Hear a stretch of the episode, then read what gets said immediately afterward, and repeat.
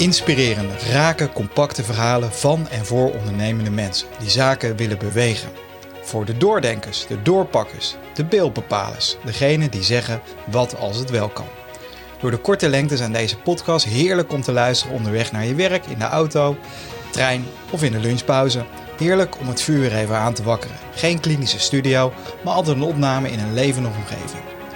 Dit is de Vuurmakers Podcast.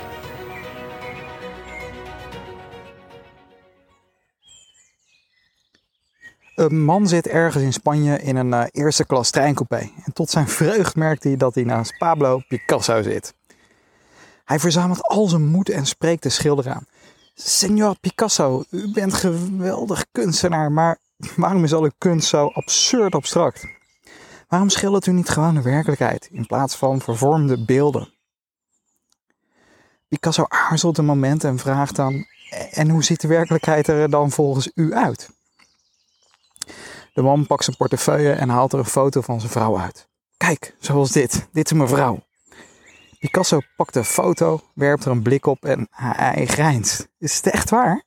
Ze is wel erg klein en ook heel plat trouwens. De werkelijkheid is slechts een kwestie van perceptie. En soms is het in business veel effectiever en ook nog eens een keer een stuk goedkoper om de perceptie van klanten te veranderen en niet de werkelijkheid. Hoewel we geneigd zijn om snel de werkelijkheid te veranderen, uh, is het juist dus heel effectief om de perceptie te veranderen. En om dat nou ook een beetje uh, wat beeld mee te geven, een mooi voorbeeld of een aantal voorbeelden. Maar laat ik beginnen met het mooie lift-experiment. Uh, het is al heel lang terug een keer gedaan. Het was in een heel groot gebouw in New York waar een flat zat. En mensen klaagden dat het zo lang duurde dat die lift boven kwam. En dus moest er een oplossing verzonnen worden. En het antwoord op die oplossing is er een die we eigenlijk allemaal wel onbewust kennen.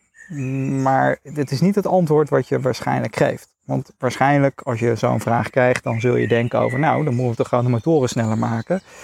Dat is inderdaad de werkelijkheid veranderen, de snelheid opvoeren. Maar het antwoord is heel erg simpel. Wat ze deden, ze plaatsten um, spiegels in de liften. En wat gebeurde er? De perceptie van de mensen veranderde. De perceptie van tijd. Want in één keer hadden ze in de lift wat te doen. Ze konden kijken naar zichzelf, naar of hun haar goed zat. Ze konden make-up bijwerken. Uh, wat je maar kunt bedenken. Maar door in de lift te kijken, uh, in de spiegel te kijken, werd de perceptie van de tijd veranderd. Een prachtig voorbeeld. En uh, nu je dit bewust hebt gehoord, kijk je misschien heel anders in naar al die spiegels in de liften. Want het zijn er heel veel en het is eigenlijk overal doorgevoerd. En het was een stuk goedkoper dan de werkelijkheid veranderen. En zo zijn er nog een aantal mooie voorbeelden. Uh, van Ferrari vind ik een hele mooie. Uh, je kunt bij als je een Ferrari koopt, dan heb je twee opties qua leveren. Je kunt hem overal ter wereld bij je thuis laten leveren, wat natuurlijk prachtig is. Uh, en dat doen ze gratis. nou, hoe gaaf is dat? Maar ze hebben nog een aanbod voor je. Uh, je kunt namelijk hem ook ophalen in Italië bij de fabriek. Weliswaar tegen betaling. Dan denk je, dat is toch een raar aanbod. Maar in de praktijk kiezen de meeste mensen om toch de Ferrari op te halen in de fabriek. Want logischwijs, dat is schaarste. Uh, dat is een gave experience en daar willen mensen graag voor betalen. Thuis afleveren en dat betalen, of, of daar niet voor betalen, is niet zo bijzonder. Dus in één keer hoeven er geen kosten gemaakt worden en wordt er toch verdiend. Uh, en, en wordt de beleving omhoog gebracht. Kortom, de perceptie veranderen en niet de realiteit veranderen. Nog, nog een mooi voorbeeld. Uh, het is niet zo'n heel bekend restaurant in Nederland, maar het, is wel, uh, er zijn, er vier geloof ik. Uh, maar het is wel wereldwijd een hele grote keten geworden, Wagamama's. En Wagamama's serveert noedels. En over het algemeen zou je zeggen, als je het eten niet gelijk geleverd krijgt, wat een rol restaurant. En Wagamama's doet precies dat. En is daar juist wereldbekend mee geworden. En is daar juist heel succesvol mee geworden. Want wat het verhaal wat ze uh, bedacht hebben. Ik wou verzonnen zeggen, maar wat ze bedacht hebben. Is dat um, uh, een authentiek Japans um, noedelrecept maakt, wat zodra dat klaar is uit de keuken naar je tafel wordt gebracht, zo vers als mogelijk. En dat is waarom dat zo lekker smaakt. En dat is waarom mensen het accepteren dat je ook eh, zeg maar niet alles tegelijk krijgt. Wat je normaal als negatief zou beschouwen, vind je nu in één keer positief. Een voordeel voor Wagamama's, want ze, hoeven, uh, ze kunnen uh, sneller uitleveren. Um, uh, en daarnaast hebben ze ook een uniek merkverhaal wat niemand anders heeft. Ze hebben van een nadeel een voordeel gemaakt door puur de perceptie van mensen te veranderen. Een waanzinnig voorbeeld. Laat me afsluiten met nog een ander laatste grappig voorbeeld. En dit is zeker grappig.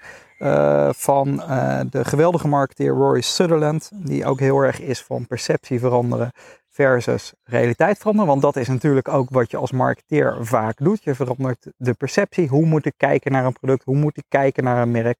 Waardoor je uh, dat anders gaat beleven. Want hoe je naar iets kijkt bepaalt hoe je daarmee interacteert. De kracht van perceptie.